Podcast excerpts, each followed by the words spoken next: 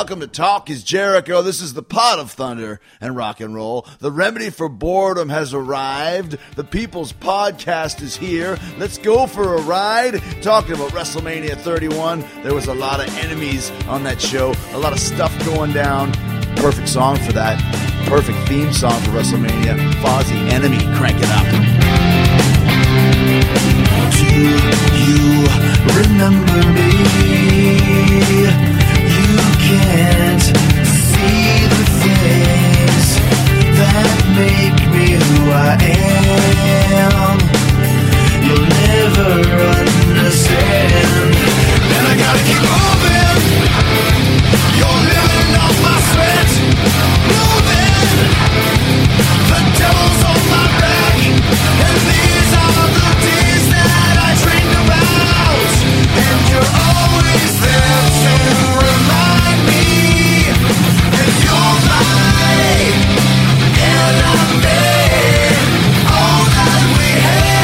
had is gone away. There are times that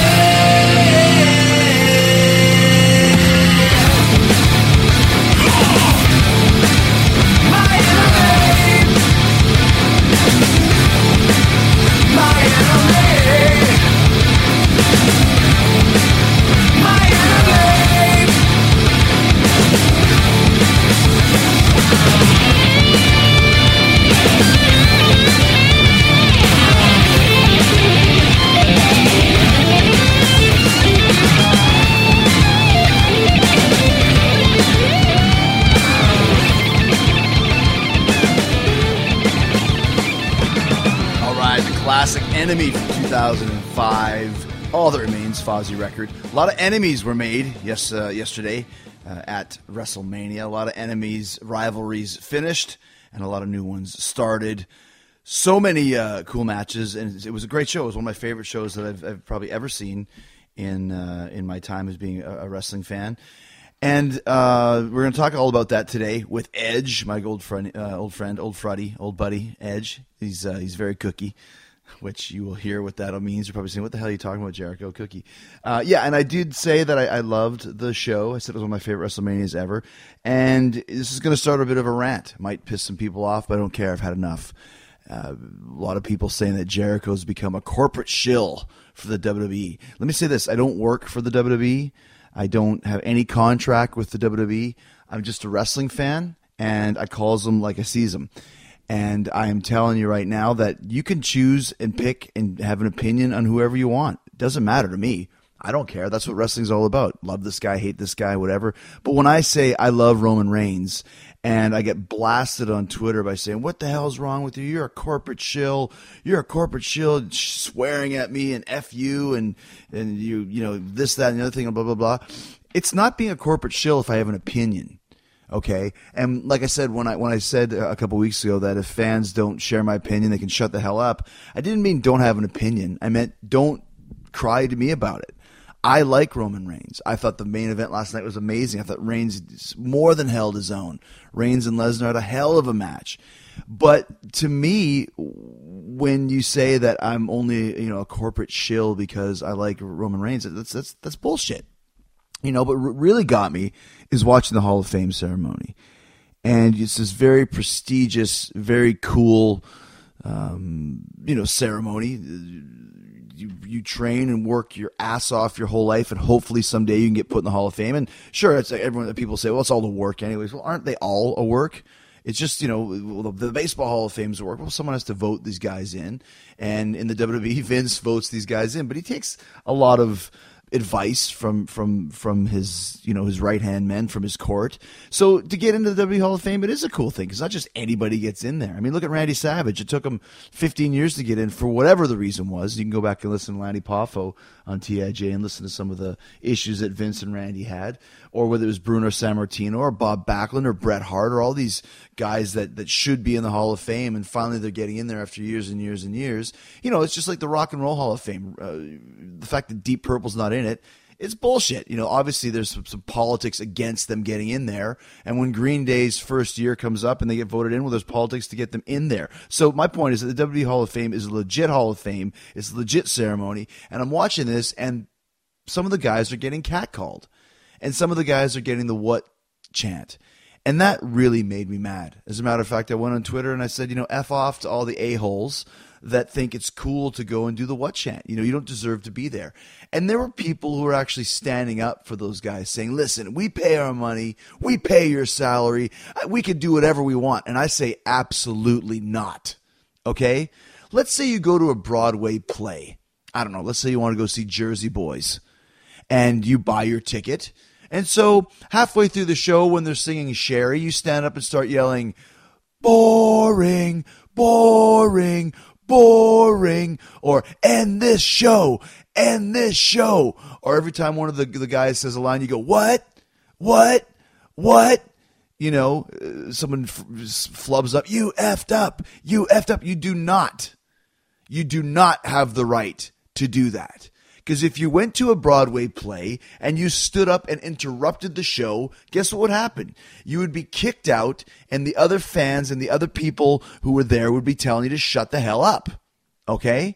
If you go to a NHL Hall of Fame ceremony or a, an NBA Hall of Fame ceremony or NFL Hall of Fame ceremony, and you start catcalling the guys who have given their blood, sweat, and tears to the business, you will be kicked out. And it shows disrespect. Okay? You do not have the right to say and do whatever you want at a Hall of Fame ceremony because it's a prestigious ceremony. It's a respectful ceremony. I mean, and don't tell me that I'm not right about this because I don't care. If you don't believe it, you do not deserve to go to the Hall of Fame because people have died for this business. They have died because of this business. My friends have died in this business blood, sweat, tears, wheelchairs, paralyzed for life, mental issues, head trauma. Don't tell me that every single person who is inducted into the WWE Hall of Fame is not worthy. And do not tell me they don't deserve your respect for getting this prestigious award and to go on stage and to say a few words and have the I, don't want to overuse the word respect, but given the courtesy, that's the word I'm looking for, given the courtesy to say what they have to say without getting sidetracked by a couple of morons who think it's funny to go disrupt the ceremonies. And like I said, people are making fun of it. Like if, if you think if you think you can go on on, on on on a tangent about this and think you have any point, not with me, you don't. Because I'll tell you what, and I'm not joking. If the day comes when I get inducted to Hall of Fame and some son of a bitch is trying to steal the show, steal my thunder, I will walk to your seat and I will slap you in your face. Okay? That's how much I believe in this. Bushwhackers. Somebody even said, well, why did they get in the Hall of Fame? They never won the tag team titles. What's wrong with you, stupid Mark? It's not about that. It's about you see Luke or Butch. I think it was it was Butch walking on on canes to get to that stage, and still putting on a show for you getting that one last chance to be in front of a sold out crowd and get the respect he deserves and get the one last cheer for all the hard work he did, all the time he was away from his family, all the birthdays he missed, all the parties he missed, all the holidays he missed, all the high school plays and elementary school plays that he missed. That is what a Hall of Famer is. Okay? Arnold Schwarzenegger. What did Arnold Schwarzenegger ever do to get in the WWE Hall of Fame? You are missing the point. Yeah, he did three or four appearances on Raw, etc., etc., but he is a wrestling fan. Okay? He stands up for wrestling. He talks about wrestling. He loves this sport. And if you don't respect Arnold Schwarzenegger for all he's done, Arnold should be in every Hall of Fame ever just for being Arnold.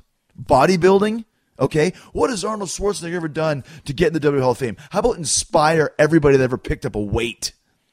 What has Arnold Schwarzenegger ever done to get into the uh, W Hall of Fame? Oh, I don't know. How about Terminator or Total Recall or True Lies or Commando or any movie that any of us watched when we were kids growing up and thinking, I want to do that. I want to be like that. I want to look like that. I want to play a character and live out my dream. And that's what WWE superstars do. Okay? So everybody that got inducted into that Hall of Fame absolutely deserved it. And even if you don't think so, you shut your mouth, you listen to the speech, you cheer for them, and you enjoy being a part of something special. Okay? Because the WWE Hall of Fame is very special. It's a once in a year thing that people who have worked their whole lives get in there. And if you think you have the right to chant what or chant boring or catcall the father of a child who died from cancer that was a huge wrestling fan, then you need to get out and don't ever come back to a WWE event. And as a matter of fact, if, if you're one of those people right now and you disagree with me, you're banned from listening to this podcast. You got it? You're banned. You're banned. I love wrestling. I love being a wrestling fan. I love the WWE. I love New Japan Pro Wrestling. I love TNA. I love Ring of Honor. I love ECW, SMW, WCW freaking WFWA ran by Tony Condello in Winnipeg, Canada. I am a wrestling fan. I respect this business, and anybody disrespects it just because they think they deserve it because they bought a ticket can can you can come face to face. You don't you don't agree with me? Come face to face with me and listen to the dress down that I give you. Now, if this is a wrestling show, you buy a ticket, you say whatever you want. Trust me, I've heard it all as a heel and as a baby face. God bless you, man. You say whatever you want. You have the right. You go to a Hall of Fame, it's real and you show respect because those people, those men and women deserve your respect. And if you don't want to give it to them, you want to steal the show and be the jackass of the night, you don't deserve to be there. And I will stand by that to my dying day. And if that makes me a company shill, then I'm a company shill, damn it. You understand me? Got me fired up here. And don't don't get me wrong, I love all you guys that are listening to this show, and I appreciate the fact you're taking the time to listen to this show. But I can have an opinion too. Not everybody's going to like me. I don't like everybody, but I do have respect for everybody that's listening to this show until they prove otherwise. Okay? So let's all be friends. Let's all get along. Let's raise our hands together and sing Kumbaya. Kumbaya, my Lord. A Kumbaya. A Kumbaya, my Lord. A kumbaya. A kumbaya, my lord. A kumbaya. Oh Lord. A kumbaya. All right. You heard it this week. Monday, April 6th, Cena versus Jericho, Austin, Texas, live with Chris Jericho on the WWE network. Is it a podcast? No, it's an interview. It's a talk show. It's Chris Jericho's talk show on the WWE network with my first guest being John Cena. It's going to be huge. It's a great opportunity for me. It's a great opportunity for all of us, uh, all the Jerichoholics, everybody who loves the WWE, everybody who watched WrestleMania on the WWE network like I did. Really, really excited about that. And speaking of online, ComedyCentral.com, April 13th, the debut of the brand new web series, Nothing to Report, starring Chris Jericho and Nick Mundy. It's hilarious, man. It's it's if you like, but I'm Chris Jericho. It's more of that, but even funnier. We play two neurotic cops who uh, argue and discuss our feelings while on stakeouts. You got to see it. Comedy Central, ComedyCentral.com. April 13th is the debut. Lots of cool stuff coming up, and we're going to get to the edge. Not to the edge. It's not the guy from YouTube. We're going to get to Edge and talk all about WrestleMania. But first, I got to say thanks to all the great sponsors of TIJ, and thanks to all of you for supporting my great sponsors and this show. I couldn't do it without you guys. I get a little bit fired up sometimes. I think that's why you love me. I love to love you, baby. You know, you want to help out this show? Easy way to do that: Amazon links. Whenever you do your Amazon online shopping, you go to podcast1.com. You click on the Keep Our Podcast Free banner at the top of the page and uh, you hit the Talk is Jericho button. Every time you use one of my Amazon links, Amazon kicks back a couple bucks to the show to help us cover production costs. I got links all across the world USA, UK, Canada, A, all kinds of cool stuff on Amazon. You get the Cheech and Chong movies, Up in Smoke, featuring Cheech Marin. I was on the show last week, so amazing. Shawn Michaels, my good buddy, super kick Sting in the face. We'll talk about that at WrestleMania. Uh, Wrestling for My Life, The Legend, the Reality, and the Faith of a WWE Superstar. It's a great book. You want to check it out. Another great book by Josh Gates uh, memoirs of a monster hunter. Got some crazy stories in there, crazy stories that he told on TIJ, just like Zak Bagans did. He's got a, a book called I Am Haunted. Another crazy, crazy uh, paranormal book. You know, I love my paranormal guests. You got Fozzy's latest album, Do You Want to Start a War with SOS? The cover from ABBA, people love it. Might get my new DVD, The Road is Jericho. That's sweeping the nation. Uh, rare matches and commentary, behind the scenes stories about all that stuff. And if you like stories, you like them? How about the best in the world at what I have no idea? My third book, my third New York Times bestseller. You can buy all that stuff on Amazon or buy whatever you want. Buy a fridge if you want to. Go buy a uh, go buy a binder and take notes. Whatever you want. You use my Amazon links. You buy what you whatever you want to buy. No hidden fees or extra charges. So if you happen to do this online shopping, do it through my Amazon links. Help out the show in the process. Podcast1.com. Click on the Keep Our Podcast free banner at the top of the page. Then hit the Talk is Jericho button. Bookmark it as well so you can get those links in one easy click. All right. And guess who's going to be in Las Vegas? April 14th. I'm co hosting the 10th Annual Podcast Awards. That's right, me. Talk is Jericho was nominated for the award, and over the last uh, few days, uh, my illustrious boss Norm Pattiz called me up and said, "Hey, man, we want you to host."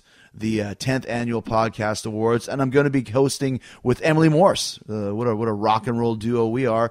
She's got her own podcast super popular called sex with emily and she's also been nominated for a podcast award. Good luck to her. It'd be great if we both win. We can uh, we can uh, g- g- give them to each other you know, a Sex with Emily and Talk is Jericho. Or maybe we'll have our own show, Sex Talk with Emily Jericho. Wait and see. Podcast Awards in Las Vegas at the new Media Expo on April 14th. I will be hosting. You want to come join me? Book your trip through Vegas.com. Use my promo code Jericho. Saves you an extra 10% off everything but airfare hotel packages. That's Vegas.com. And use my promo code Jericho. Come join me in Vegas. Lots happening uh, over the next few weeks. And a lot's happened at Levi Stadium on Sunday for WrestleMania. WrestleMania 31, even though they're not allowed to have numbers anymore, just WrestleMania. And I got Edge on the line coming up to break down the show, full, full analysis, and we'll get a, a, a quick uh, update on what Edge is up to. Talk is Jericho. All right, on the line from Vancouver, Canada, talking about WrestleMania 31. It is Edge is here. Hello, Edge. Hello, I am so cookie. Now, what is this cookie? What is that? Well, you you've been trying to get fruit off the ground for so long that I decided I, I have to come up with something, and I love cookies. so it's cookie. I'm so cookie. Yo, man, that shit is cookie, yo. think? That that is cookie. That's how it worked. We were always trying to figure out like someone somewhere invented cool. Like Dr. Seuss invented nerd, and it stuck. So why can't I say, yeah, that's cookie, yo? Are you? Whoa, whoa, whoa, hold on a second. You can't just drop a bomb like that and leave it hanging. What do you mean, Doctor Seuss invented nerd? Oh man, he totally did. What? The first, yes, the first appearance of nerd is in a Dr. Seuss book. I didn't. I didn't know that. Okay, so I have so much useless information stored in this huge head of mine. we want to hear. That's one of them. And your head looks really huge now since you got your haircut. I mean, you look better, but oh, you, yeah. you got a I giant. w- that it, it works for movies though, cause, Right. 'cause, you know, actors have big heads, usually little bodies too. But like lollipops. yeah, pretty much, pretty much. But So- I realize when I get on sets, like the difference between our world and this world, because Mm-hmm. I'm considered mammoth here, Right. you know, and and in our world, it's just kind of like your regular sized dude. Well, I mean, yeah, because you're like six foot three or something along those lines, right? Yeah, yeah, like six four two forty, and in this world, that's really big, You should have thrown a brother in there after that. Six four two forty, brother. brother. Because Two like, brother, or two forty cookie, yo. but when you see those guys, I'm forcing it now. I know. like, but no, no, no, no, we're we're gonna shove this down people's throats. Don't you worry about that. We're gonna make we're gonna get this thing over. Uh, but but you t- you talk about acting like it's funny because I remember. Uh, one time I ran into Tom Cruise in an elevator, and he was like super small, like maybe five foot five or five foot six. And a lot of actors, leading men, are smaller guys. Yeah, yeah. I think it's starting to change a little bit um, because the you know even like a guy like Ryan Reynolds is like six two, so it's it's slowly changing. But um, yeah, uh, a lot of the, the actors I've met, I'm like, oh, I am in like you know the Oompa Loompas here. You know, we're, and we're going to talk about WrestleMania. We've been talking about this for months, but but since we first brought this up, you have been on set uh, in Vancouver, and the movie is called Interrogator. Interrogation. Interrogation. I play the interrogator. Wow, you play the interrogator. Interrogation. Is this is uh you're the leading man in this film? Uh, yeah, yeah, and and it's it's crazy. I have literally three scenes that I'm not in the movie, so I didn't know how this was going to work. But this is one of the scenes I have off. So I was like, okay, we got it. So you you, you, So, go, you go up there. uh, You go up there, and this is a, a WWE film. So you go to Vancouver for for like three weeks. Yeah, yeah. I mean, we're we're doing this movie in 15 days, so it's basically land and you're sprinting. You're you're sprinting for 15 days. It's the only way I can think to put it. Um, the director's awesome. He's uh, his name's Stephen Reynolds, and he just he's able to do it. I, I don't know how, but he makes these movies look bigger than budget. And but you basically hit the ground running. Like I landed, and I had three days of eight how eight hours of fight rehearsals, and then it was we're filming, and you know, and we're in it. Um, so we're you know I'm getting picked up at five thirty, done at about eight. Same thing the next day, and just churning through pages. Um, but we're getting it done. So you're like in every scene. Like the whole movie is is on your shoulders. Essentially, yes. Yeah, yeah. There's me and this other guy, and uh, we're kind of focal points of the movie, and we're we're in everything. So it, uh, which is good. Hey, I'm out here. I want to I want to be working rather than sitting around half the time. Right. Um, so, but but it it definitely is more of a workload. And you know, we did three fight scenes in the last five days. And those fight scenes, they just take a lot out of you after a while because you do multiple takes and you're sitting there, you're fighting on this marble floor, and you're just like, geez, my feet are really starting to kill me. Too old for this stuff. So I retired. So when you say that you do fight rehearsals, was that like just working out the choreography of uh, of the scene? Yeah, and and that was it's still difficult for me. I actually I, I find more difficulty with that than I do the the acting process because you know a lot of times we're just ad libbing out there when we wrestle. You know, you're feeling the crowd, you're feeling the audience. You work out something, sure, but you're you're a lot of the times you're flying by the seat of your pants if you know what you're doing, right? Right. in this, everything's got to be mapped out. It's got to be mapped out for camera angles. It's got to be, you know, uh, you know, which side you throw the punch to, depending on where the camera is. So all of that's going through your head while you're whipping a punch at some dude. Um, you know, so it, it gets, and, and you're trying to do it to speed and with intensity, and and um, yeah. So there's been there's been a couple black guys so far. Um, I punted some dude right in the face yesterday. I felt so bad. Soccer kicked him. Wow. Boom. I went, oh, you okay? you sure you're okay? Like, just, but it happens. But you know, it's funny too because for us, like you know, we're just used to it. But when you get like some you know actor who's acted and never probably ever taken a punch, you probably feel extra bad. Totally, totally. And, and thankfully, these these fights are with stunt guys.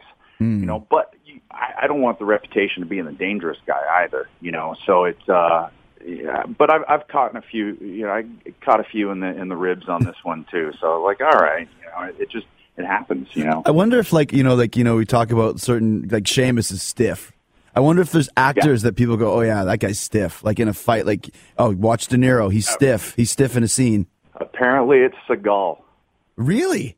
Yeah, I hear Steven Seagal is the the guy that that uh, you know you better be wearing a cup. Wow, man! So he's stiff. Yeah. Seagal is stiff. Yeah, man. So, that, so the story goes. That that that is and so. Now, yeah, I'll watch. I'll see him, he'll like roundhouse me. That's not Cookie, yo. I'll tell you that right now. that wouldn't be Cookie at all. You know, it's fun. I remember the very first movie. Well, like I, I, I'm. I say that as if I've been in 20 movies, but I did this bit bit part in a movie called Immortal Combat, not Mortal Kombat, Immortal Combat, s- starring Roddy Piper. Yeah, yeah, it was starring Roddy Piper, and it was in Mexico City in '93, and I was hanging out with Love Machine Art Barr, and he was friends with Piper, yeah. so we went down to be on set, and somehow I got cast as a, a fight scene extra with this guy called Sonny Chiba who's a very famous 70s, like Quentin Tarantino would know exactly who he is, like a 70s, like Japanese kung fu guy. And what you mentioned, gotcha. like you know, the first scene or, or, two or three takes, perfect, like kick just barely grazing me. Take five and six, yeah. got a little stiffer, and take take seven and eight, he was just kicking the shit out of me. And there's nothing you can do. Yeah, you know, no, no, and and honestly, like we did like 15 takes of this two minute fight scene yesterday with five guys all these moving pieces and like fighting with one guy, spinning back to the other one, back to the other one, back to the other one. You do that enough and you just start to get tired. And when you get tired, that's when you know it, you're you're not as crisp and and it gets away from you a little bit and just fatigue. Right. Yeah. But like you said, you got to you got to keep rolling. It's not like wrestling where there's one take live and then, and then that's it. So, but you've been, you've been yeah. working fairly fairly uh, nonstop as an actor between Haven and then I know you had a uh, a, a, another gig that you had booked or were going to book, and then this one came up. So you kind of stumbled back door into, the, into this acting gig, and now you're you're kind of a full time guy. Yeah, I didn't didn't see it coming. Didn't you know expect it at all. Um, it just kind of happened, and now that I'm I'm in it and I'm really enjoying it. So uh, I I kind of uh, just stumbled into something that that still gets my creative juices flowing and out, and and it's just it's all cookie let, let, me ask you this uh, before we start talking about WrestleMania. Just recently, uh, Perro Aguayo Jr. you know passes away pretty much in the ring uh, yep. from a heart attack caused by cervical neck damage. Uh, you know, a few years ago, Mitsuharu Misawa dies in the ring from from this neck injury does it ever make you realize how lucky or how close or how, how it, that easily could have been you with the diagnosis that you had that forced you to retire a couple of years ago? Dude, I, I, I was on set and I heard about it, and then uh, somebody sent me the link, and I stupidly watched it. Yeah, it I I couldn't get past it, you know, the because it hit so close to home. I'm like, I am the luckiest man on the planet. Mm-hmm. I, I really, I, I feel that when I see that and and I hear about it. I'm like, I don't know how I dodged that bullet because that so easily should have been me. Because I probably had stenosis when Jeff, you know, landed on me through that ladder at WrestleMania 23. Right. Like I was already having more neck issues then. How did I braze by that? Like there, there's there's no explanation for it. I don't know how, especially when I saw what little caused right. Perro to, to to pass away. I went, I, I got it immediately because I saw the motion. I was like, oh yeah, that's the same thing that I've felt at times where your head kind of goes and you lose your arms a bit. So I, in seeing that, it made me wonder, and I don't want to speak out of turn, but if she had spinal stenosis that was undiagnosed, yeah, and, and I don't know, it just it freaked me out. You know, I feel horrible for his family, for Ray, for just for yeah. everybody. You know, and it, it really, it's still sitting with me because I, I automatically I do think that I'm like, how, like, how did I Right. How did I get through? Th- that, know, that's the first. um, that's the first thing I thought of when when I heard about what had happened. And like you, like you said, I watched it too against my better judgment, and heart was racing. And to me, when I saw him take the double boot out of the corner, and he took a bump, and then he kind of got up and rolled into a weird head scissor and fell on the floor. Yeah. I was just thinking, man, like this this could have been Adam. Like that's how. Cause like you said, like you didn't find out till till the, the day of or whatever it was, or two days before, how bad it was. And maybe had he gone for the same, you know, tests that you had gone, they would have said the same thing. Don't wrestle again. Yeah, and I hate to speculate though, Sure. like that, but just seeing it and, and seeing the movement and the motion and everything, and it's the first thing I got so many texts that day from guys saying, "Love you, glad you got out," Yeah. and that's when I was like, "What's going on?" And then that's when it started coming in. I was like, "Oh, wow, man!" Just yeah. Yeah. So it, it's been sitting kind of in my gut, but I, I truly feel like the luckiest guy on the planet. And now that you know we have the baby and everything, and and it's just like, oh man. Oh yeah. You know. Oh, I, I mean, it's it's one of those things. I had uh, Dave Meltzer on last week, and we are talking about, it, and I was like, I wonder, like, if this will change anything about the business. Like, what kind of a test did you get, or what kind of symptoms were you having to to lead to that? it, it was an MRI. It was a simple MRI, and you know I'd been having neck issues for for obviously for a while. You know, stemming back from the first fusion. So, but it, it got to the point. I remember I, you know, take uh, the Batista bomb every night. You know, we were having our our angle, and I was going over. So you got to leave him happy. So it's Batista bomb at the end. And every night I would take it, my arms would just kind of go limp. And I remember Hawkins would always roll in. He goes, "Arms." I'm like, "Yeah, yeah." Hmm. He goes, "Are they coming back?" And I was like, "Yep, they're coming back." But it would take like 20 seconds, Right. and that should have obviously sent up huge alarms. But it was still the mentality of, "Ah, I'm champ. I got to keep rolling through." You know, this is this is what we do, right? Right. Um, but it finally, you know, my arms were like trembling, and just something felt like my nervous system was off. I don't know how to explain it except like I, I just didn't feel right. Like, Mhm. and not just a pain. It was something inside my e- equilibrium's kind of off, and and um, you know, my body wasn't keeping up with my brain. Uh, so it was just, it was a lot of, it just felt weird. I don't know how else to explain it. Sure, there was neck aches and all of that, but I just assumed that's normal after getting a fusion and bumping for a living, you know, Right. for 20 years. Yeah. But this just felt a little different, and the trembling arms and things like that. I was like, something's up. And really, Jay was the only one who knew because he was riding with me. That that there was just something more to it.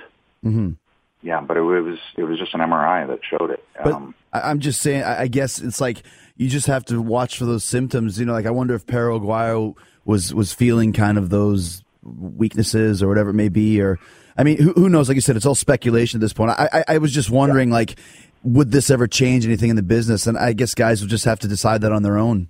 Yeah, I think it, it, comes to a personal point of like something doesn't feel right, and there was years of that for me, and then it just finally, you know, when you can't control your arms trembling, it's like I guess I should get this looked at anyway. Mm-hmm. Um, and and thankfully, you know, WWE they they said that's it, dude. Yeah, and that was pretty much it. And and like you said, that was uh, basically the night after WrestleMania a couple years ago. And we just had WrestleMania last night. I know you had a chance to watch it, as did I, on, on the network. Did you watch it on the network? Mm, that was a cookie segue. Isn't that great? I've been working on that all, all, all day. but isn't it isn't it cool watching the the shows on the network? Like when it first started, I was like a little bit re, re, you know hesitant to use it, but once it gets up and rolling, man, the network is is, is, is that's fruit, man. It's cookie. It, it's cookie and fruit. It's frookie. It's a fruit cookie, that's man. Too far now. that's, that's way too far. I didn't even get cookie over before I tried to melt it with fruit. Fr- fruit's barely staying alive at this point, man. So fr- fruit's on life support as it is. You know what? What's, what is great about the network actually kind of got me watching wrestling again. Yeah. Because for a while we talked about it, I kind of had the withdrawal from it and all of those things. But uh, and, and I just wasn't home, and I, I'm too lazy to set the DVR or, you know, just whatever. Um, life, right? So, but this made it so much easier. It's like, ah, okay, yeah, I can catch a Finn Balor match. That's awesome. Yeah, check that out. And then I really started getting into NXT and what Sami Zayn's doing and everything. And then little by little, I'm like, oh, Cesaro and Sheamus had a great match. Mm-hmm. And then I, you know, just so and the Usos and the Wyatts. And then I was like, oh yeah, this is why I loved it in the first place. Um, and, and it just, yeah, it was the ease of being able to watch a match at a time or something, and and just whenever. So like last night, I wrapped. I uh, I got back late and I started watching Mania. You know, and it, it I didn't know what happened, so it was like still watching it live. Yeah, that's the thing. Yeah, I, I, I specifically stayed off of, of the net until I was able to watch it, and uh, man, o- overall, uh, it's funny because I tweeted this and I get people going, "Well, Jericho's just a kiss ass," and Jericho's just a he's just he's a he's a WWE shield because I said I loved the show and I thought it's one of the best WrestleManias I've seen in a long time. And, and shield or not, that's the way I feel. I thought it was great. I, I did too. I really did. I and I didn't know what to expect because on paper it was like, ah, okay, it, it looks okay. Mm-hmm. Um, just so that that was my kind of expectation going in, and then as it was unfolding, I was like, this is a damn good show. And I'm not employed by WWE, so I don't have to say that. I truly, I just say what I feel. Right. Same Right. you. But same as me, exactly. That- neither, neither one of us are, are employed. It's just we, we enjoy a good show when we see it. And I mean, like you said, because it, it made me laugh. You know, might as well start at the top. You had you had all of these people that were booing Roman Reigns and so angry at Roman Reigns, and and it's funny. I remember I was talking to Lance Storm, and he goes, "That match is going to be a great match." Uh, and I, I said, "Why?" He goes, "Because you got Brock Lesnar and a Samoan. You know they're going to beat the crap out of each other. They're gonna beat the hell out of each other. right and i thought the booking of that match was was tremendous because you had uh and that's exactly right this this, this samoan guy who's you know samoans are tough and brock lesnar say no more and they literally beat the crap out of each other uh Yeah. to the point where that that got reigns over i think Well, what it did was, I, I would think it should have silenced the critics because what he was encountering, because he's a good-looking guy and he's got the long hair and everything, you got to prove you're tough. right And and in six-man tags and tags and things like that, you know, um, Jay and I went through the same thing. You, you got to prove it on your own. Right. So with me, it was Mick Foley, and I'll go through the thumbtacks. I'll go through the flaming table because that'll prove it to them.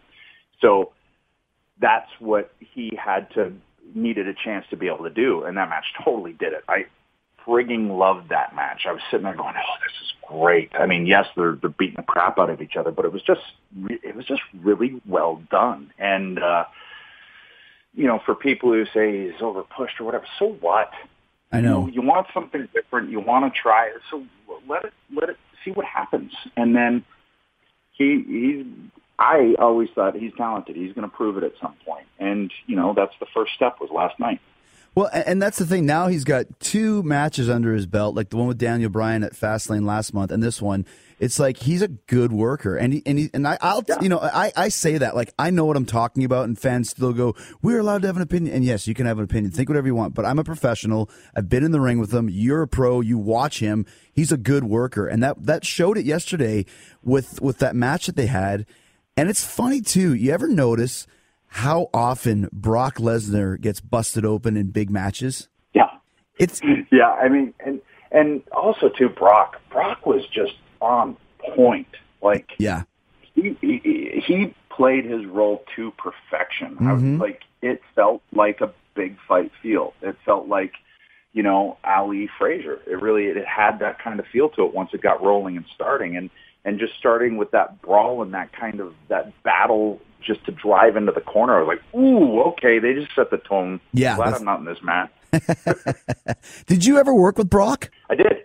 I worked an English pay per view. I want to say like Rebellion or Yeah, yeah. something. Uh, and it was a handicap match. It was him and Paul against me. And it was actually my very first shot at the title. Oh wow. Yeah, and um, we had really good chemistry. Really enjoyed working him. And then we did the whole house show loop because at that point he was working somebody that didn't do house shows. I forget who. It might have been Hogan or something. So uh, I made the the whole loop with them, and um, yeah, I always enjoyed working them. I worked with them only twice, which is so weird. I worked with them on a, on a house show loop in Calgary and Edmonton. And same thing. It was just very, you know, brief encounter. But I remember thinking afterwards, that guy's got something. He's got the something, the, the, the X factor of knowing instinctually what to do in the ring, uh, how to put little tweaks into the match that made things made sense, you know, and uh, I was like, yeah, th- he's uh, he's really really good, and you can see that. But like I said, it's funny Yeah. how he always seems to get busted open in those big matches, almost to the point of a little bit kabuki-ish, where I'm wondering, like, I watched his head to the post uh, a few times just to see if there was any gig action, and there wasn't. But man, I always Yeah. wonder about that because he was bleeding right off the bat. Yeah, it was instant. And then when I saw the drool that, that fell along with the blood, I was like, hmm, I think he just cranked that. You know, and it's one of those things. Like you know, I understand we're a PG environment now, and and I, in some ways, you know, gigging is a little bit barbaric, but it sure does add to the intensity of the match when you haven't seen blood in a while. Because as soon as he got cut open, it made that so much more real. Well, you, and you know what it did for Reigns? It was like, oh, okay, he he, he Yeah. can bring it too. He's That's right. You know, Yeah, you know, he's getting tossed all over the place, and you know, he's la- smiling and laughing. Which whoever whose idea that was was genius. I- Yes. I'm, I'm thinking that's an Arn Anderson, but. uh you know, as it unfolded, and then that just ramped it up to another level. But also, they told the the perfect story that Roman Reigns needed right now. Mhm. It was, you know, and it's fresh off my memory and all of those things. But it's as I watched it and afterward, I was like, that was the perfect match for him. That's exactly what they needed to erase suffer and succotash, and you know, Yeah. all all the things that he was booked into that weren't his fault. You know, that's an interesting point that you made too about the uh, about the smile because that did that did make him a look a little bit psycho uh, and and very and I say this in the best way, very Samoan, like nut, like you that you know that's all you Yeah. got, you know. And you, Well, and it also, it also, like I thought, oh, he, you know, the the whole idea is, man, I'm getting my ass kicked. Like a little bit of that too. Like, okay, this this guy's kicking my ass, but I'll get up. yeah, yeah, yeah, yeah. That's a good point. It's interesting how you said, "I'll bet that's an Arn Anderson." Yeah, it just, I don't know, it smelled like Arn, and um, and I don't mean like in a, you know, jockstrap mildew way. I mean, it just, it, it smelled like it had Arn Anderson written all over it. Do you remember at WrestleMania 19? Uh, and I remember the, the the number because that's where I worked with Shawn, and it was Vince and Hogan, and Vince Hogan was beating the crap out of him, or it was, and Vince was behind or under under the apron, and his face And came he up. came up, Yes, with that crazy smile on his face and the like blood. Satan. Yes. I would say uh, that Vince might have had something to do with that as well. Maybe, maybe Yeah. it, could be Arn or it could Yeah. be Vince. Either one. Where it's like, I want, I want you to smile and look like Yeah. you're, yeah, Yeah. look like you're enjoying it. You know, and just feeling that. vibe. What you know? What did you think of the finish? Because it's funny. Uh, I think uh, once again, talking with Lance earlier, he and I were discussing. I wonder if if, if the way out of this match is, is having Rollins cash it in, and of course that's what happened. I thought that was a genius finish as well. It is because now, uh, you know, no one has to have any heat with Reigns because he didn't get the uber super push that everyone's Right. complaining about. So he he didn't get it, but he hung in with a friggin' killer. Yeah. Um, the killer still looks like a killer, and it's straight out of the the you know Money in the Bank uh, Edge playbook. when, when you you can you can take the you know the sleaziest opportunity to cash in. And you were the first Money in the Bank winner to cash it in, weren't you? Yeah, yeah, Yeah, because we had the first Money in the Bank at. WrestleMania. yes, That's yes. right. And it, I remember having the conversation with Vince. I was like, you know, as a heel, if I just have a straight up match, that's not very heelish. Like I should probably cash this in when you know the guy's at his weakest, right? Not thinking that that would mean I'd be going over. I just figured it'd be like try and cash in and still get beat. Right. and, uh, and make a baby face look super strong. And then the next week it was, oh yeah, so you're taking the title. Like what? That's cookie. I remember too when we, we had the idea to put together that match, and I think it was me and, and Benoit, and I think Jay might have been involved, or Kane, or Gortz, or whatever. And we came to talk to you, or I came to talk to you, and you're a little bit uh, hesitant about it, about like I don't know if I want to have a ladder match, and I don't know if I want to do this. And I was like, you should probably shut up. You're probably going to win the thing. And lo and behold, you did. No, I even said I was like, just leave me off Mania. That's right. I'll, I'll, I'll get back on it. I'll, I'll get back on it. I don't want to do another ladder match.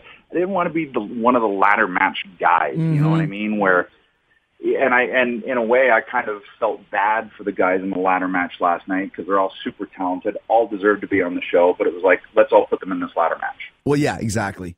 Which is a, which is a Mania um, classic, you know what I mean? It's like put as many guys. So we'll have a four way tag team match. We'll have the Andre the Giant Battle of the Royal, and we'll have the ladder match to get as many guys on the show as we can. Yeah, and, and I get it. I totally get it because they all deserve to be on the show. And hey, if that's your way on the show, kill it. It just, I guess, I'm just kind of over that idea. It, it kind of feels a little bit lazy. Yeah, I, I see. I, I see. I see that. You know, I see that. Uh, what did you think of the ladder match last night? I thought it was pretty good. You know, it's hard now, and and Mm-hmm. I think maybe I'm just burnt out on the ladder match because what else can you do? Yeah. it's just every every concept of it, every number combination of guys, just everything is has been done. And I say that, and then you know somebody will come and reinvent it again. But it just, um, I don't know. Uh, it just feels kind of played out as Yeah. of right now. You know, it's I guess it's kind of like Brock bleeding again. It felt fresh and like whoa. If it gets a break, maybe it'll feel fresh again at some point. You know, uh, to me, I always like watching ladder matches because you know you, you got the stunts in there, and there was some crazy ones. I think Ambrose getting power bombed onto the ladder, and that, that's just always Yeah. just. Or or Cody Rhodes taking that superplex, like like I don't know, dude. I I just I know you did that a couple times. You did it with Flair even one time where you gave him the suplex. I have never taken that bump, and I never will. That's insane. It's so crazy. it's weird just because you can over rotate so easily. Yeah. So you really have to have this unknown gauge of where the match Yeah. is, and you don't really. You just kind of, you know, it's just instinct, I guess. Yeah. I don't know. It, that's exactly right. Yeah, that that that's a perfect line. Dumb luck, and the fact somebody, Yeah. you know, we just talked earlier about you know Perro Aguayo uh, passing away from from from basically nothing, just random movements, and you see stuff like that, and I, I'm really surprised that nobody has ever gotten seriously hurt in, in a ladder match, and, and you and I have been in in all of them. You know, with all of the craziest guys from Jeff Hardy to you know to Matt being in there to I remember Spike Dudley getting thrown around or Ziggler some of the bumps he took last night. You know, thank God for those guys, but you know it does take, as you know, it takes years off your career for sure. Totally does. You know, I, I feel in those fight scenes yesterday, I was feeling the ladder bumps. You mm-hmm. know, I, I equate it to that. It's like my neck's stiff. Yeah, that's from all those ladder bumps. You know, it, Yeah. it, something has to give on my body. It was the neck. Right, right, um, yeah. And and, and, Everything else is good. just the, the old stack of dimes not looking good. Yeah, the old stack of dimes just didn't enough ladders, dumbass. I did like the finish. Um, that's what I was saying, talking earlier about how the finish was, a different with just Ziggler and, and Bryan just exchanging those famous regal headbutts where you're just literally headbutting Yeah. each other. And for people who go, Yeah. well, were, were they really headbutting? Yes. You you can see Daniel Bryan's forehead, how red it was when he won the title. Hey, at that point you got to. Because if you put in all that work and taken all those bumps and all of a sudden those headbutts look like crap, Yeah. That's what people are going to remember. So you have to have the exclamation point be just as on on point, if not more so than the rest of it. And it was the it was the right two guys in the match too. You know? I agree. Um, you know, it's it's those are the two that people probably want to see in a singles match anyway. So And I think it's yeah, it, it, you know, uh, it, it's it raises the profile of the Intercontinental title. It's good that Daniel Bryan won because now when he does all the live events, which he does, he can finish out the show with a title at stake, which always adds extra, uh, you know, extra energy to any match, especially when it's on last. He's super popular. He's super over. He's now become almost like the the Ricky Steamboat of the WWE, and you know, Steamboat of like 86, 87, where he was the second guy. Would probably never be the top guy, but was a great second guy. Yeah, yeah, and and you know Jake was there for a while, and Savage was there for a while, and it's a great, it's a great spot. Yeah. You know, you, you'll have people that will always want him to be in that top spot, and it may happen again. I mean, he's deserving of it, but it's not a bad place to be. We, yeah, exactly. Not a bad place to be, and I think he, he's cool with it too. You know, you always want to be on top, but I think he's got his niche carved out for him, um, where he's got a, you know, as long as he can stay healthy, he has the, the neck issues as well. But he's got a great position, Yeah. and it's a great place for that Intercontinental t- title. And it was cool to see all the uh, old timers and quote unquote old timers come back there and congratulate him. yeah, we should have been there. hey, Sonny, That's what I said to Kane that the was other. a cookie match, yo. That's what I said to Kane when they had Booker T as a, on the Legends panel. I'm like, how the hell is he a legend and we're not legends? And Glenn goes, because we're still wrestling. it's like, yeah, we're stupid. Um, All right, we're here with Edge talking about WrestleMania. You notice how there's no numbers anymore? It's just WrestleMania now. It bums me out. I remember when it was like WrestleMania 2000, and like I was like, come on, it's it's WrestleMania 16. Yeah, apparently, You know? apparently Vince uh, feels that numbers makes it sound old. But that's great. I know, I know, That's man. It should. It should like be this established, revered thing. You know, like I, I the know. Grey Cup is 105 years old. That sounds really important. Yeah, it's like Super Bowl 67, you know what I mean? But that's Yeah. classic Vince. Damn it, 31 sounds too old. It's like, all right, crazy Vince. I don't age, so it can't either. Numbers, you're fired. Did you watch? did you watch the matches on the? Uh, yeah. I, I, sorry, Did you watch the matches on the pre-show? I didn't. No. Okay. No, my my my time frame. I was like, I got to watch this, and I wanted to, but I wanted to be able to talk to you. So I was like, okay, I'm going to watch the main show. Yeah, it was. It was. It was uh, the pre the pre-show was great. You know, once again, you had those guys working hard at the beginning. Cesaro, I think, probably stole the show in the tag team match. He's one of those guys that's super popular with the crowd that shows up at Mania. You know, all the all the Yeah. people from you know hardcore fans, I guess you'd say. Yeah. you know, that's the thing with WrestleMania. Any one of these matches could have been, uh, you know, on the main show. But even when we're, when we're talking about the the pre-show and everything like that, it's still on the all on the network anyway. So there really is no pre-show anymore. It's all it's all WrestleMania. No.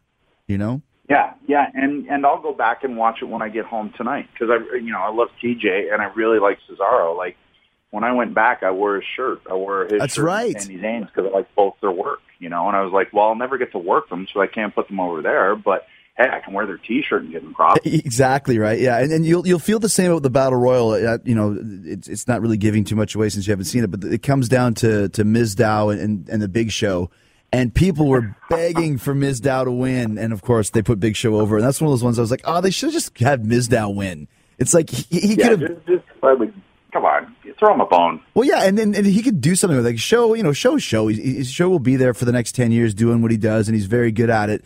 But I just thought kind of a missed uh, a missed opportunity for Mizdow. he's one of those cult classic guys that's gotten over like you know like a Santino Marella did or somebody like that. You know, Well, and, and he's the kind of guy, and I've told him this: no matter what they give him, he makes it. that's work. right. And there's so something to be said for that because there's there's a lot of guys that would go ah and kind of poo poo it, right? Right. He just he embraces it. And the key to anything in that industry is embracing it, and then you can make it work. You can figure it out. Yes, It, it's you, you might have to dust a bunch of crap off of it, but you'll find the nugget of that diamond that you can you know shine up real good and work with it. yeah, exactly. And then that's the thing. You know, w- no matter what kind of TV time you're given.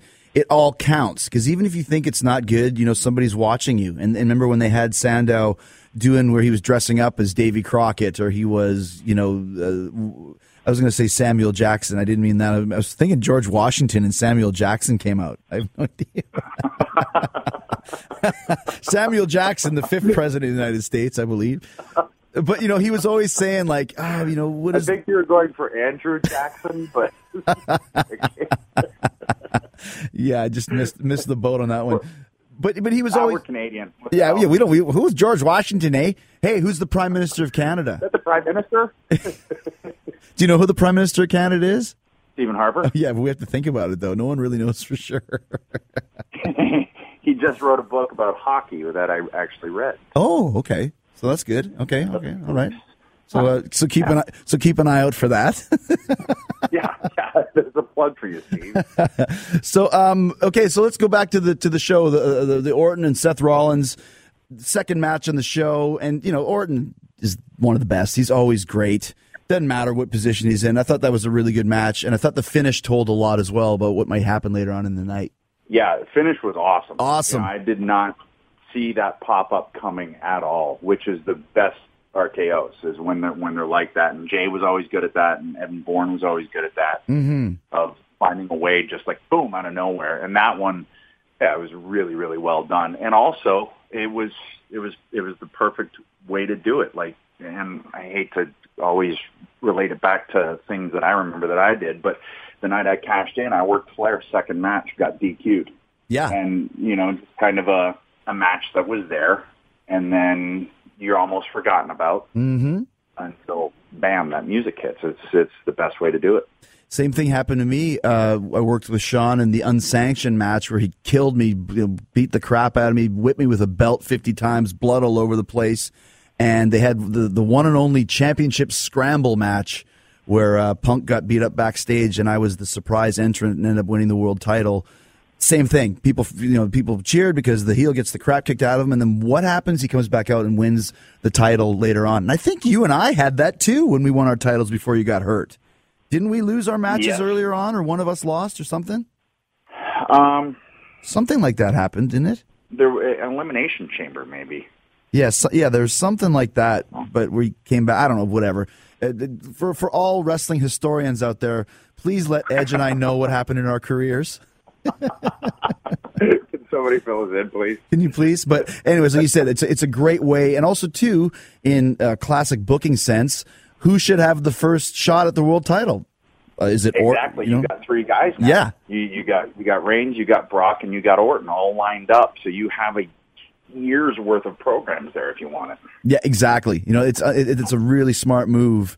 Uh, and like you said, with it, it's funny because Rollins is one of those guys you, you forget because you know he's done a great job of curtailing his style, but when he whips out like you know the he did some kind of a twisting corkscrew moonsault and he landed on his feet kind of, and then just that finish where he just Yeah. jumped off of Orton's shoulders. He's very very agile and he's got some good springs in his legs.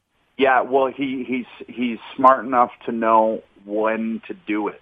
Like he can still do it, but if you do it all the time, then how special is it? So Yeah, exactly. Learn to adapt to the WWE style of, you know, less can be more. And when you do it, it's going to be remembered. And you probably want to do it on WrestleMania. Yeah, that's the place for it. Exactly, exactly.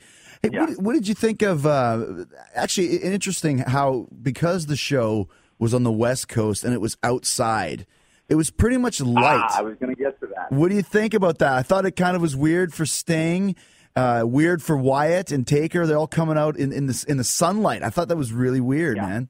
That was the only thing that took me out of it. Yeah, I agree. You know, it, it it it should be dark. It's just, I mean, it looked great. It looked, you know, looked gorgeous setup and everything like that, sun setting, and yeah, okay, on paper I get it, but Undertaker's got to be wrestling at night or in the dark. You know, Yes. um, it, it's it's harder to it was harder to bite into it. I still loved the match. I was happy to see how great he looked, how Mhm. good he was moving. I thought it was a good match, a great story. Thought it was awesome but it would have been better if it were in the dark. yeah, I remember one time. And that's- one time I went. got nothing to do with them. It's No, but the, the surroundings Sure, it's add to it. Yeah, it's the imagery and, and the vibe. I remember uh, I went to Ozzfest one year, and I think it was either it was either Cradle of Filth or Dimmu Borgir, like one of those corpse painted death metal bands, and they played in the middle of the day, and I Their just corpse, their, their corpse paint is like sweating off their Yeah. face, and you're like, oh, okay. Well, they're wearing full on, you know, Swedish leathers, uh, you know, for pants and, and the long jacket. And I remember they even made some comment like, um, "Our music is much more evil in the night" or something like that. And it's like, yeah, whatever. sure. But I mean, like like you said though, like uh, Undertaker, man, looked like a different guy this year from last year. Insane. You know, it, it, it's. I mean, it's uh, it's got to be hard, right? I mean, Right. to just stepping in one time a year is hard enough. You know, Yeah. Um, but then also the expectations and and just that that pressure, and I'm sure he thrives on it. But Mhm. this year, when I saw him, I was like, oh, he's ready. Yes, And and last year, I was a little bit, I was kind of worried. yeah, Oh, I, He you know, I looked- hope he's going to be okay. he looked gaunt and he had like that kind of mohawk thing. But you know, this year he came out, he had like it's it's so crazy because I'm still such a heavy metal guy at heart. Like when when Undertaker and Hetfield and like, even you and I, we cut our hair. It's like weird. But when he came out, and he had actually had hair, even though it was shorter hair. It's like Undertaker needs hair. He doesn't need a mohawk on the top of his head. You know, he needs hair. yeah, yeah. It, uh, it, it, it, well, and it's also the, those, all those years of seeing that, and like it used to be kind of pasted to his face, when he had Right. the- you know, the the white makeup and everything, and then you know. But what I, what I love about Taker's character is it's always been the Undertaker, hmm but there's been a lot of different Oh yeah. uh, he he's really great at subtly changing the the character's appearance. Yeah. So that there's still something different to it. He reinvents himself constantly. You know, I I, Yeah. I, I called him one time and he, actually was laughing at it, kind of looking at me with an Undertaker, kind of cocking his eyebrow. I called him the Madonna of wrestling. And he's like, "What are you talking about?" I said, "Well, you know, like she always change, she changes her look and changes her gimmick, but she's still Madonna." He's like, "All right." He goes, "That's probably the worst analogy I've ever heard, but I understand what you're saying." I mean, it could worse. You could have said Prince. Yeah, you're the prince of wrestling, man. Come on. You know, and it's interesting because even though now uh, the streak is broken, you know that that's done, that's over. There's still something, and you know, because you closed out a WrestleMania worth working the Undertaker, correct? Yeah, Yeah. yeah. And, and there was actually talk that year of me ending the streak.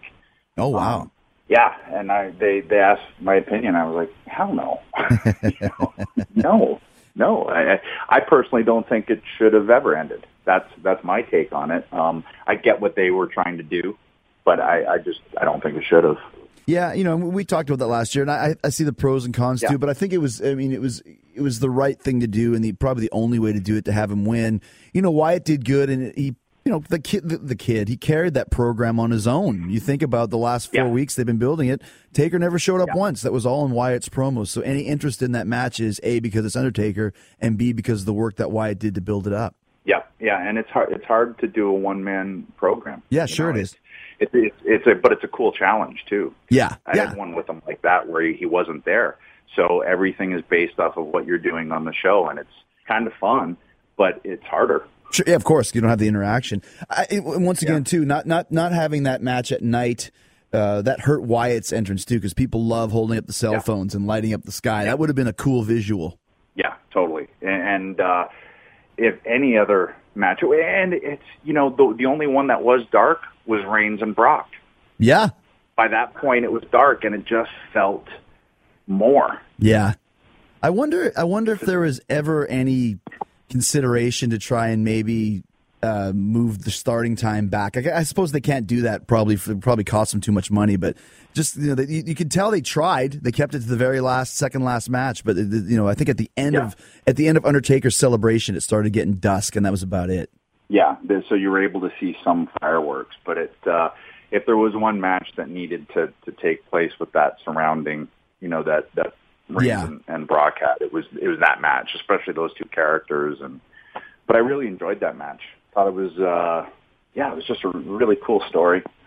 Once again, I think you know they they had the crowd, and the crowd really bought into it and everything. But imagine if the streak hadn't been ended. I Of course. it would have been amped up that much more, and then have him lose on what's going to be his last mania. But I don't think anybody knows when that is. So Well, that's the thing. Yeah, you, you can't you can't call it. So, um, and I think probably in Vince's defense, he might have thought, you know, last year might have been Taker's last one because we, we never know for sure. Yeah. We never know. Taker might have thought that. Yeah, exactly. That's right. That's right.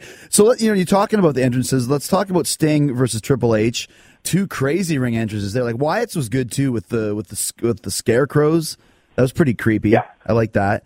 Um, what did you think about uh, Triple H and the Terminator uh, entrance? I mean, he, he always has great entrances, right? I mean, and and always have a sense of a movie theme to them, whether it's Conan or you know, um, he's he always, uh, yeah, they're always going to be cool, you know, and and um, if it's not the music that's different, or there's always something. Um, he's very smart. He knows that that that sets a tone, you know, for a match and. Um, part of what people get amped up for. They know at Mania there's going to be something different.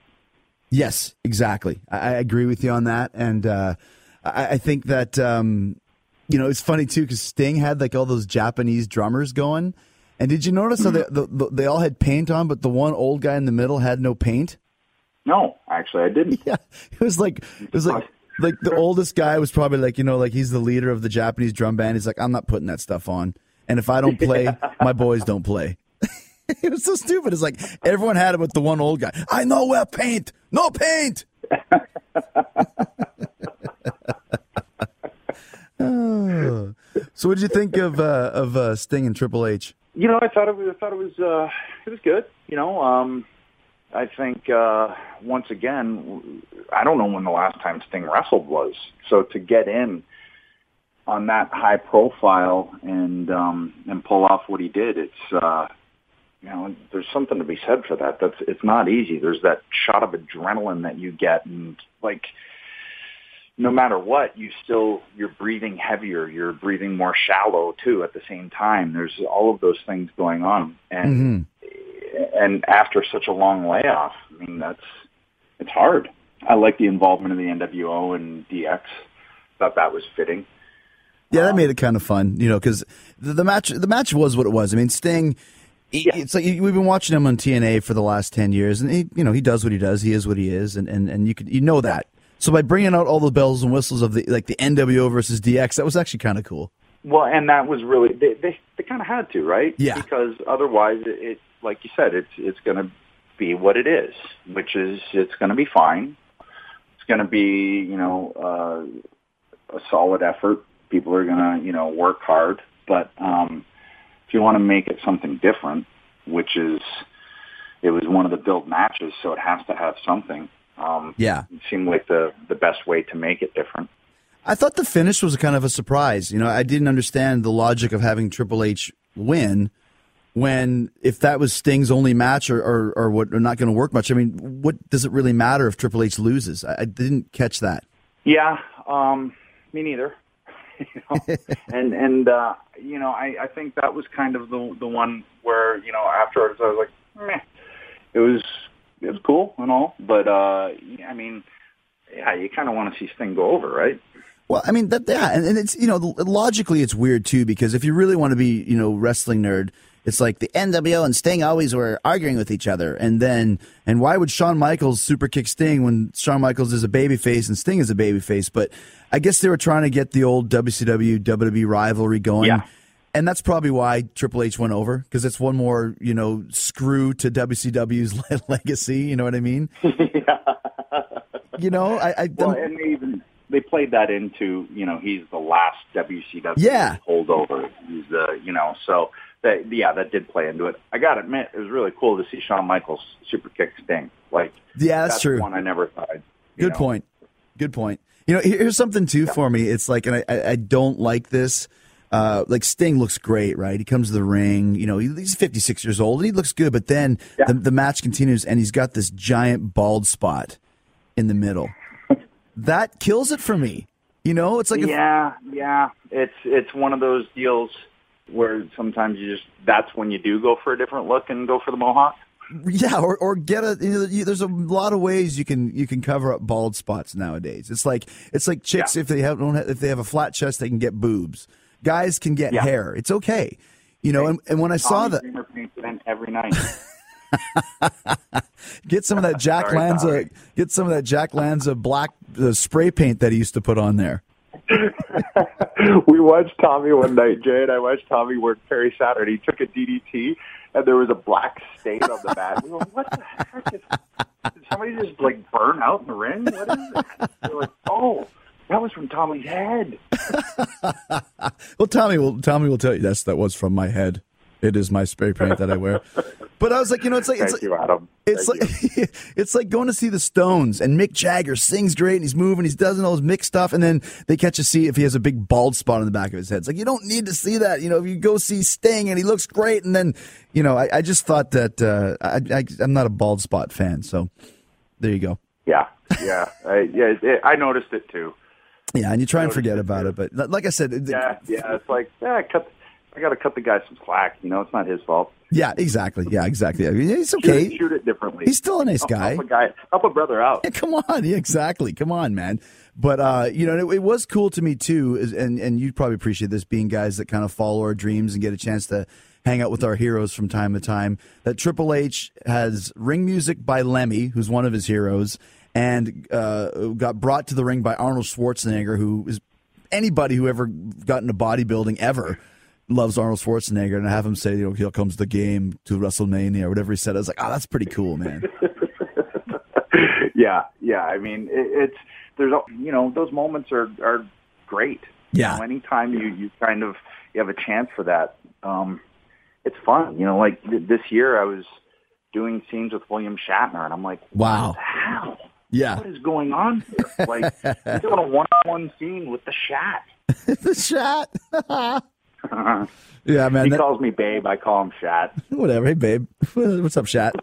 the Shat. but speaking of big time actors, I mean, the big surprise appearance of The Rock, which I was like, that guy is too much, man. He goes and, you know, hosts Saturday Night Live, which I think you work every day till 4 a.m. And then I was like, but still, he leaves that Sunday open. Like, there's probably no chance he's going to be there, except, of course, he's there. Man, that guy, he's the epitome of hustle, right? Mm-hmm. He, he just he uh yeah, I mean that guy he busts his tail and doesn't forget about where he came from and also realizes that they go hand in hand and and it was a it was a totally I mean, I did not expect that at all.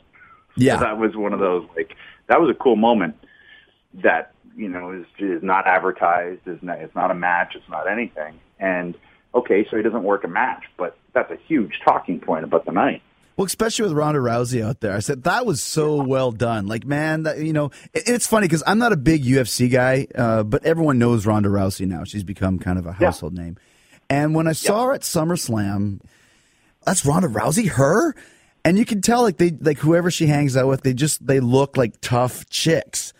And then Yeah. you see her sit in front row, and she, obviously, like, what is she wearing? Like, you know, like a muscle shirt doesn't really fit, and and then, but when she's in the ring, man, she's got a presence, and she's she's pretty pretty cool to watch. That I thought that was great. Yeah, it. Uh, she didn't look out of place. You know what I mean? Um, and she is. She's become a household face. Yeah, Um, so and, and she she's. I mean, she's awesome at what she does.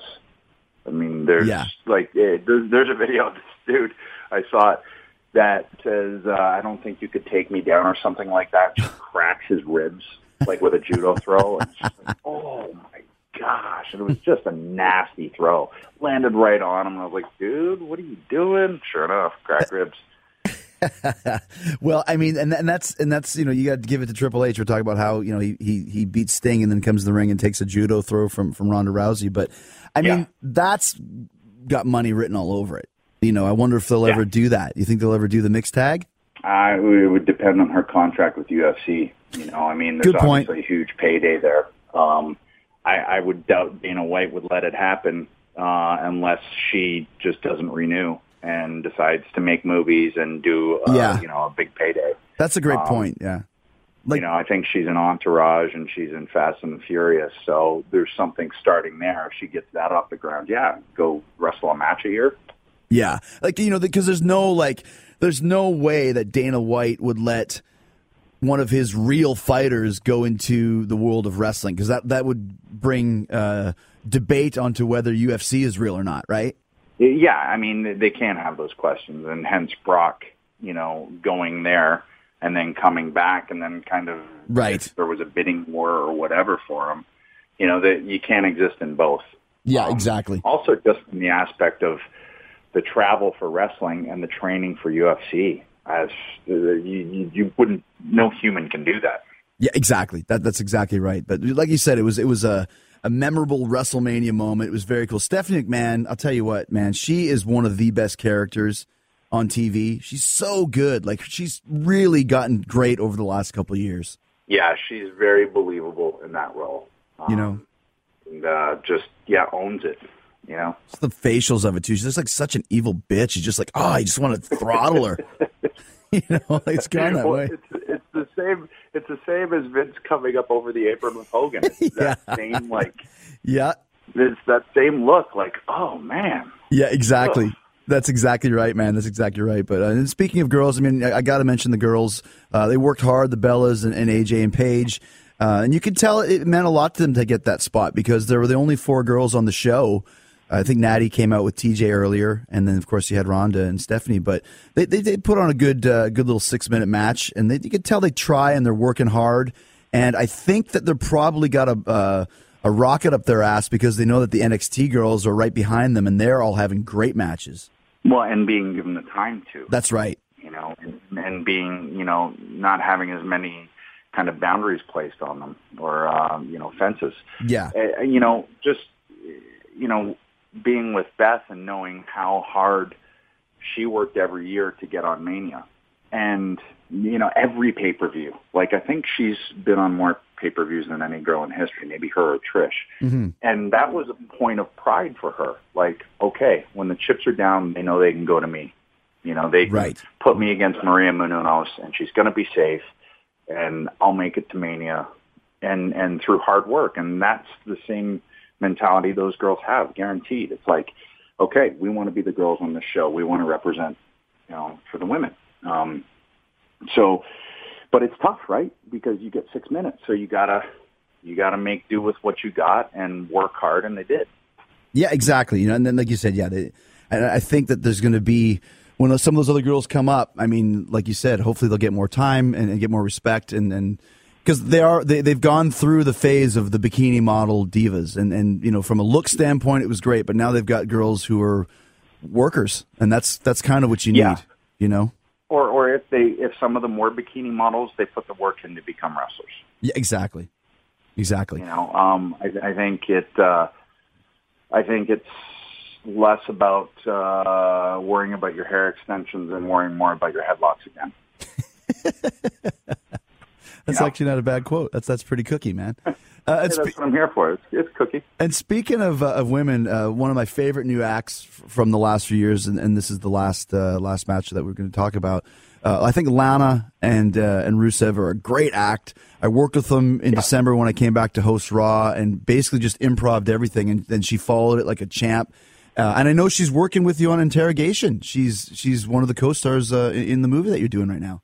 Yeah, yeah, and she was uh, she was in her element. You know, um, she's she's confident in what she does, and uh, you know, and with that character, you can just tell. Like, I mean, she was she was raised in Russia, so Right.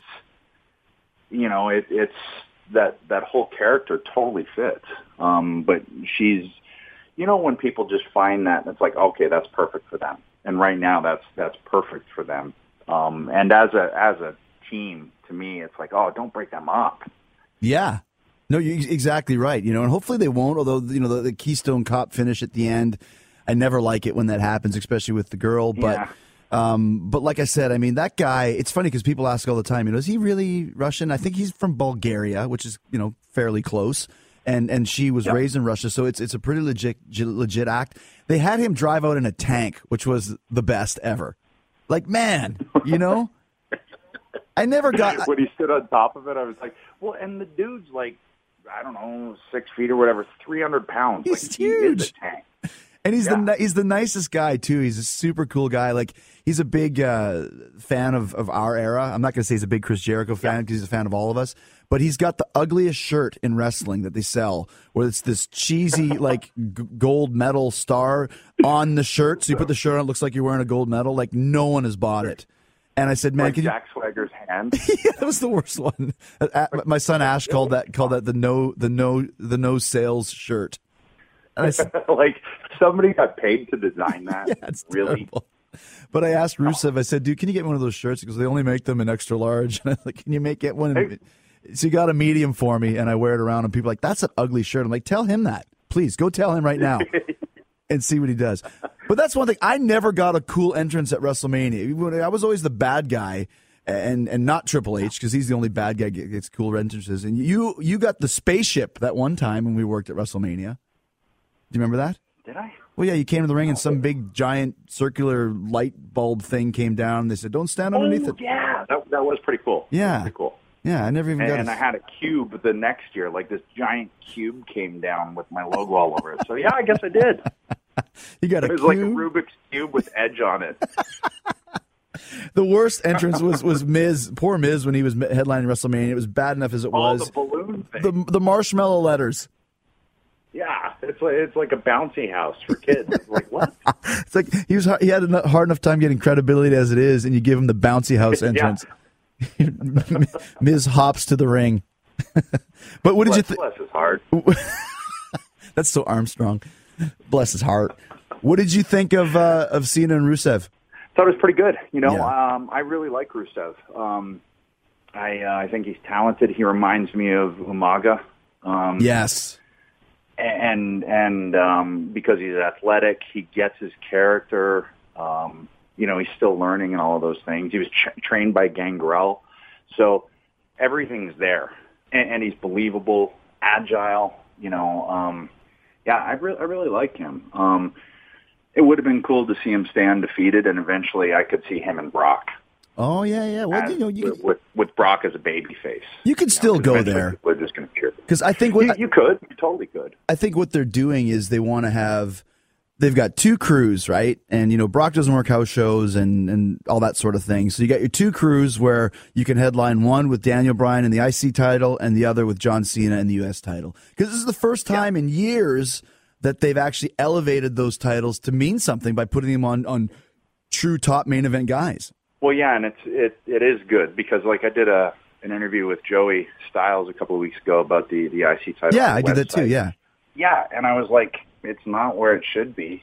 It's nowhere near what it should be. Growing up, to me, that was always the grooming for Yeah. the main event spot. But if another way to make them relevant and important again is put them on main event guys, so that the person that does eventually beat them now just beat main event guys. It's kind of reverse process of the way it used to be. Yeah. But who cares if it makes them important again? Yeah, exactly. And, and my theory is if you're not going to make the titles important, then why have them in the first place? Just get rid of them. Yeah. You know? And they've finally Exactly. done that. So tag titles for so long until the Usos kind of you know reinvigorated them. It's like Yeah. why? That's right. That's right. Um, so overall, like I said, great show, and, and the atmosphere and the pomp and circumstance. The LL Cool J video, amazing. When you watch the, the show, I mean, it's moot because you can't. But do you ever like kind of have a little flashback, a little Vietnam flashback, and and and wish you were there, or you still feel like that that that fire when you watch something as big as WrestleMania?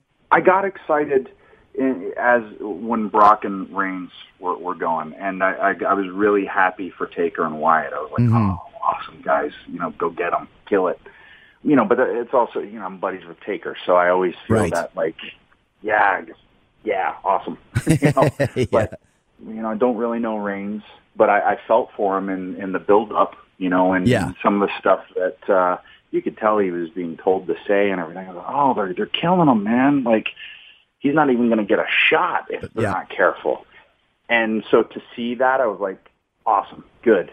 Now he's going to get a fair fair shot and a fair shake with this thing because he just proved, and it was set up to to to play to everything that needed to be played to. So watching that, I was like, I was pretty amped up. I was like, ah, yes, guys, this is you know, Yes. I got pretty excited.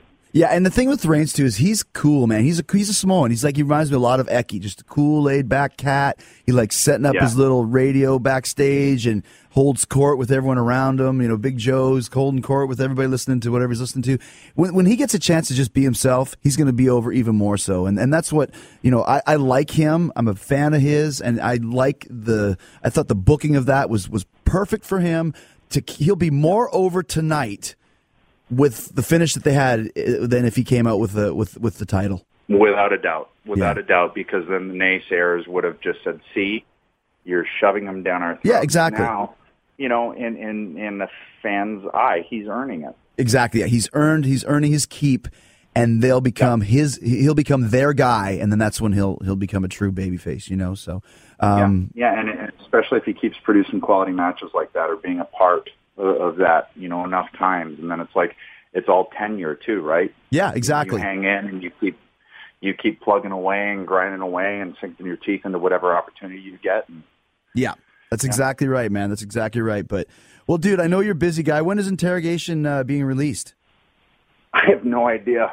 I don't know. they just told me 15 days. I was like, okay, I got to hit the ground running. You Hit know, the uh, ground running, chained. well played. um, and then uh, once this is wrapped, I'm just going to drive down the coast to LA and then um, drive over to Vegas, and that's getting put in the Cauliflower Alley Club. So I'm going to meet her there. Oh, nice. yeah. Oh, Yeah. right on, man. When is that? Uh, that's April 12th to the 15th. So I basically got two weeks to drive down the coast. I'm going to meet up with Nick, old Kizarny, um, aka Fatty. I'm going to meet him in LA. We're going to do our bastard. loathing without the drugs. How, how how how much did he flip out when when Corey Taylor from Slipknot revealed on our show that he went and saw Nick's uh, what's it called messed up freaky wrestling or whatever it's called? Freak, freak show wrestling. Freak show- well, it, it, it, people people like that are going to go see it, right? Because it's different. Like the ghost of Macho Man versus the ghost of Whitney Houston. Like, what? With a run in from the ghost of Michael Jackson. a beat it nice fight. Like, oh, he's nuts. So anyway, Oh, I that's can meet great. him. We're going to do uh, our Fear and Loathing drive without the drugs to Vegas, and then uh, meet up with the fam. Well, that's great, man. Well, dude, it's uh, it's always great talking to you, and I appreciate you taking time. You probably uh, had to take up your lunch hour talking to me, but uh, everyone All good. It was fun. always asking about you. And uh, when you do get a release date, let me know, and I'll make sure uh, we can we can have you on again to talk all about that. Okay, that'll be Cookie. That's super cookie, man. Two fruit cookies up for WrestleMania from Edge and Jericho here on the show today. And if you're still listening, I have no idea why.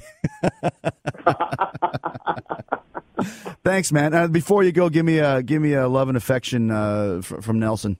I can't live without your love and affection. I can't waste another night on my own. I give up my pride to save me from being alone. I can't live without your love. Ooh, your love. You never make it to that last note without laughing. It's always the last note because it just gets way worse than it already was. Oh, All right, dude. We'll talk to you soon, man. Stay safe. all right. Thanks, dude. Bye. All right, thanks to Edge for sharing his take on WrestleMania 31, or just WrestleMania now, as we, we have to call it. It was Cookie. Man, that's the word that's going to sweep the nation. If Cookie takes off more than Fruit does, I'm going to be really, really angry. That stupid Edge stealing my thunder. Uh, love hearing from Edge. He's become a very talented actor, and now he's starring in Interrogation with his co-star Lana. And I'm excited to see that. I'm excited to see all the stuff that Edge does in the future. And maybe I'll even catch up with him in Las Vegas on April 14th when I host the uh, Podcast Awards, the 10th annual Podcast Awards. Very, very excited about that. I'm super also excited about April 6th on the WWE Network live with Chris Jericho with my special guest John Cena. We're doing it live, like I said, on the WWE Network right after Monday Night Raw. Me and Cena and you for an hour long conversation.